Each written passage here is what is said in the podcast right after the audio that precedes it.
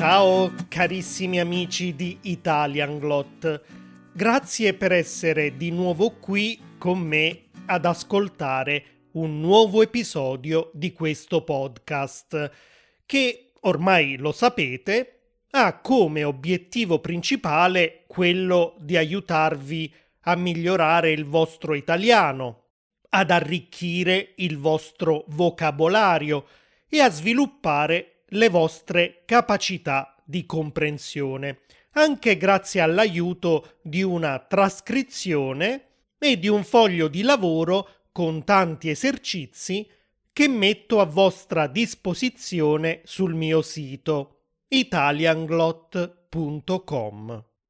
L'altro obiettivo è invece quello di farvi conoscere aspetti dell'Italia che magari ignoravate ed è proprio quello che faremo oggi con un nuovo episodio della serie Luoghi, la serie in cui stiamo scoprendo una dopo l'altra le 20 regioni italiane.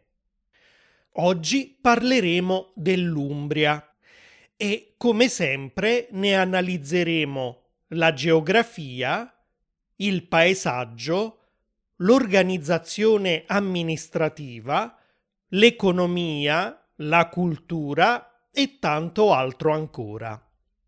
Stiamo facendo questo viaggio virtuale ormai da diversi mesi.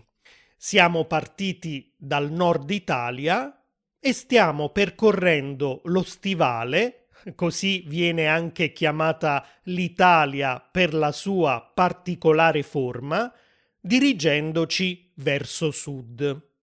Come vi ho già raccontato più volte, l'Italia è convenzionalmente divisa in Nord Italia, Centro Italia e Sud Italia.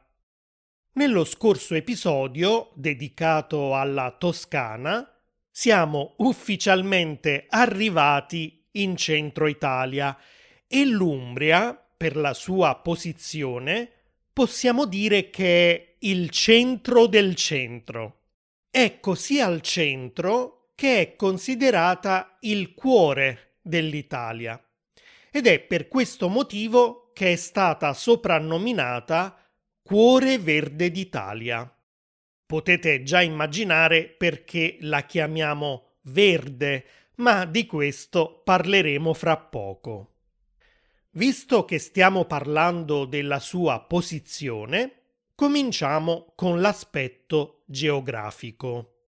Pensate che l'Umbria è l'unica regione italiana che non ha né contatto col mare né confina con stati stranieri, ma solo con altre regioni italiane, che sono le Marche a est e a nord-est, la Toscana a ovest e a nord-ovest e il Lazio a sud e a sud-ovest. Come ormai sapete, le regioni italiane sono a loro volta divise in territori amministrativi chiamati province. Ogni provincia prende di solito il nome dalla sua città più importante, il cosiddetto capoluogo di provincia, che è anche sede di quegli enti amministrativi che hanno il compito di gestire quel territorio. L'Umbria non è una regione molto grande, per cui è divisa in sole due province. Perugia, che è anche il capoluogo dell'intera regione, e Terni. Un'altra cosa che dovete sapere è che anche le province sono ulteriormente divise in comuni. Il comune è la parte di territorio che è amministrato autonomamente da una determinata città. Ebbene, l'Umbria, che ne ha solamente 92, ha il minor numero di comuni dopo la Valle d'Aosta, la prima regione che abbiamo esplorato in questa serie, la quale ne ha 74. Abbiamo già incontrato invece la regione che ha il maggior numero di comuni, ma non vi dico qual è. Sono ben 1506 in totale. Riuscite a immaginare quale regione può essere in base alle dimensioni e al tipo di paesaggio di cui abbiamo parlato negli episodi precedenti? Eh, non andate adesso subito su Google a cercarlo, ma provate a indovinarlo da soli e poi scrivete la vostra risposta in un commento sul mio canale YouTube o sul mio sito e vi dirò se avete dato o meno la risposta giusta. Perché la regione si chiama proprio Umbria? La risposta è molto semplice, perché era abitata dall'antico popolo italico degli Umbri, i quali parlavano lingue di tipo indoeuropeo. Dei primissimi popoli indoeuropei e delle lingue a cui hanno dato origine vi ho raccontato in diversi episodi della serie Storia che trovate sempre sul mio sito. Ad ogni modo, il termine Umbri era quello usato dai latini per riferirsi a questa popolazione, mentre non conosciamo il nome, se ne esisteva uno, che gli Umbri usavano per chiamare se stessi. Vediamo ora com'è il paesaggio di questa regione caratterizzata da una natura così rigogliosa e con un'estensione così vasta che è proprio per questo motivo che è stata denominata Cuore Verde d'Italia, come vi ho già anticipato. Il paesaggio umbro è molto vario. Manca solo quello costiero, quello marittimo, visto che non è bagnata dal mare, ma per il resto ci troviamo pianure, valli, colline e alte catene montuose. Sì, perché lungo il confine con la regione delle Marche ritroviamo l'Appennino umbro-marchigiano. Ricordate, in Italia ci sono due principali catene montuose, le Alpi che si trovano all'estremità nord del paese e segnano i confini con diversi stati stranieri andando da ovest a est, e gli Appennini, che invece sono un po' la spina dorsale dell'Italia, percorrendola da nord a sud.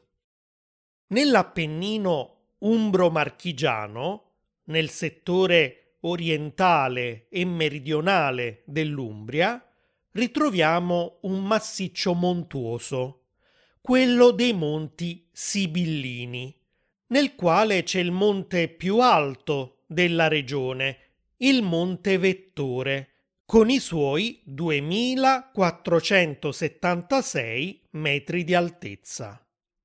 Se vi piace fare escursioni nel verde, sappiate che qui si trova il Parco Nazionale dei Monti Sibillini, l'unico parco nazionale della regione, anche se l'Umbria possiede altri sei parchi regionali pieni di paesaggi stupendi, caratterizzati da boschi, come quelli di Faggio, gole profonde e impressionanti, come le gole dell'Infernaccio, che si trovano proprio sui Monti Sibillini e da numerosissimi corsi d'acqua come fiumi, torrenti, cascate e laghi.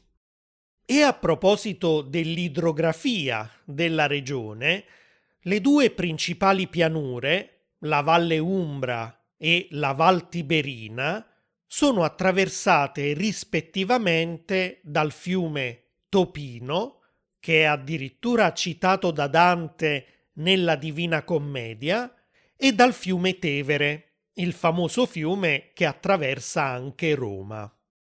Il lago Umbro più conosciuto, nonché quarto lago naturale più esteso d'Italia, è il Trasimeno. Si tratta di un lago tettonico, il che vuol dire che si è formato quando in seguito ai movimenti della crosta terrestre, si è creata una depressione che si è poi riempita di acqua. In pratica la crosta si frattura, causando anche forti terremoti, e poi si abbassa, finendo per creare dei caratteristici bacini dalla forma stretta e lunga, pronti a ospitare grandi masse d'acqua. Com'è invece il clima della regione? Solitamente la piovosità e le temperature dipendono anche dall'altitudine.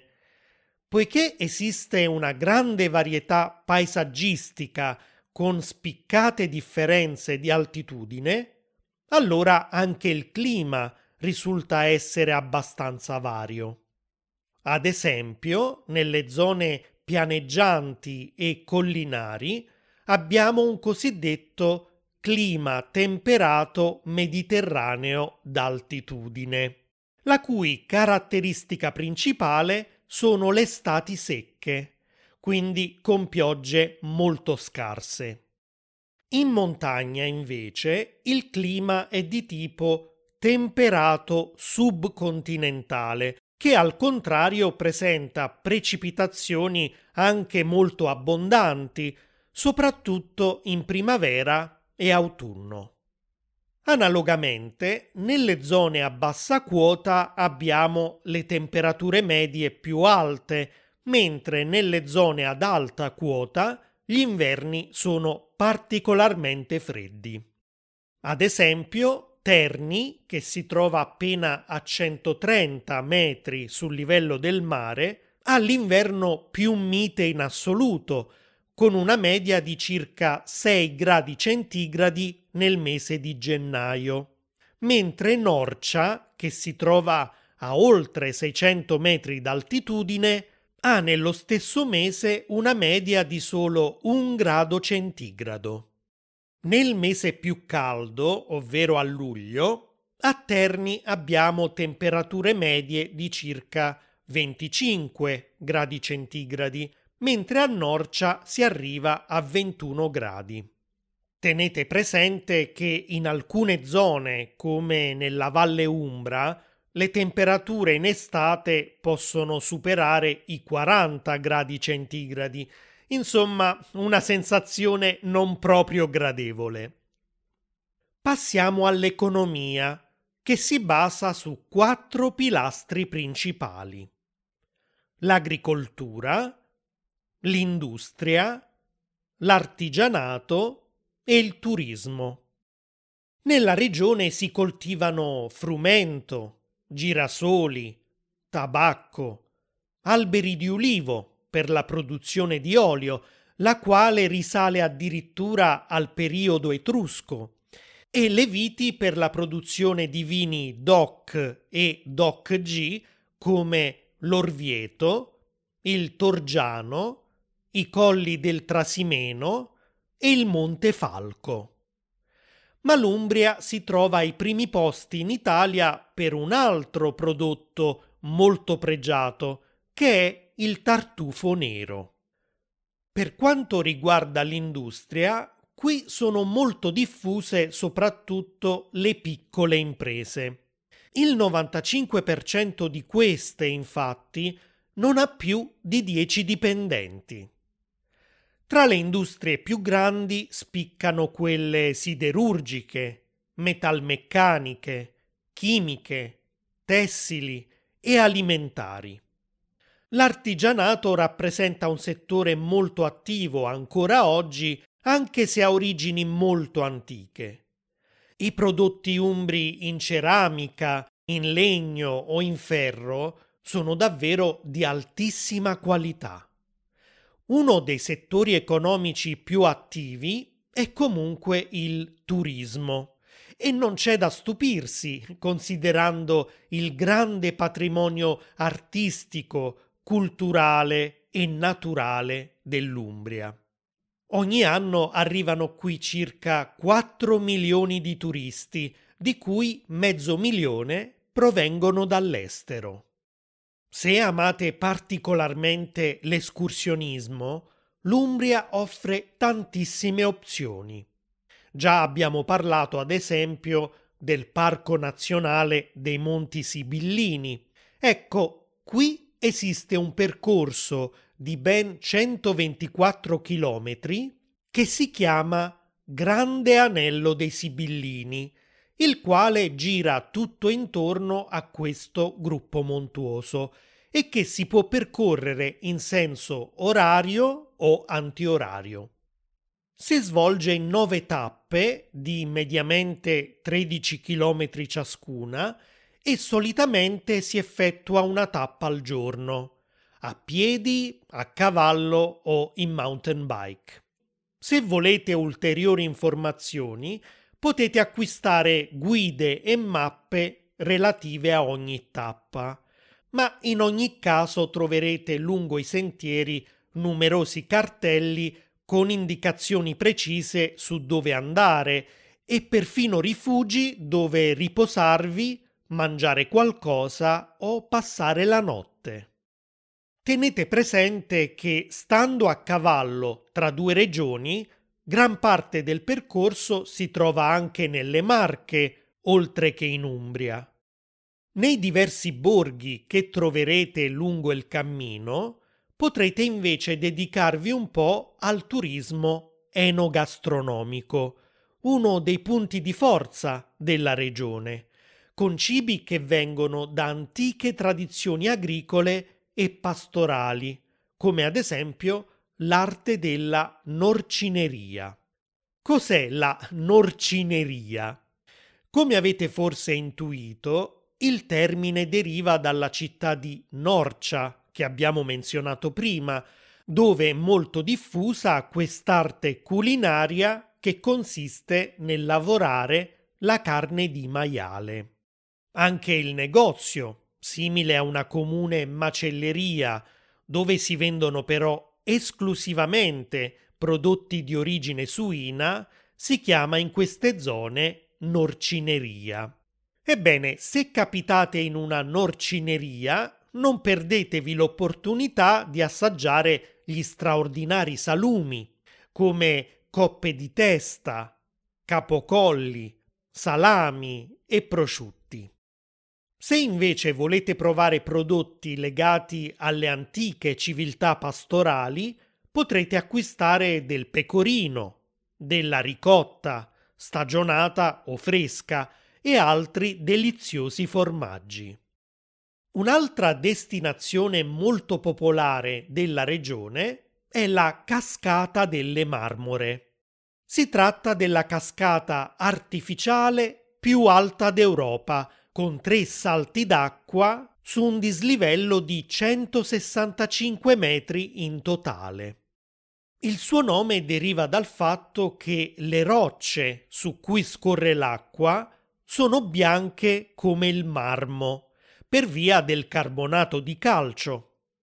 Il carbonato di calcio, lo sapete, si scioglie facilmente a lungo andare sotto l'azione costante dell'acqua e dà vita a delle forme particolari come le stalattiti e le stalagmiti, oltre a scavare in profondità delle ampie grotte.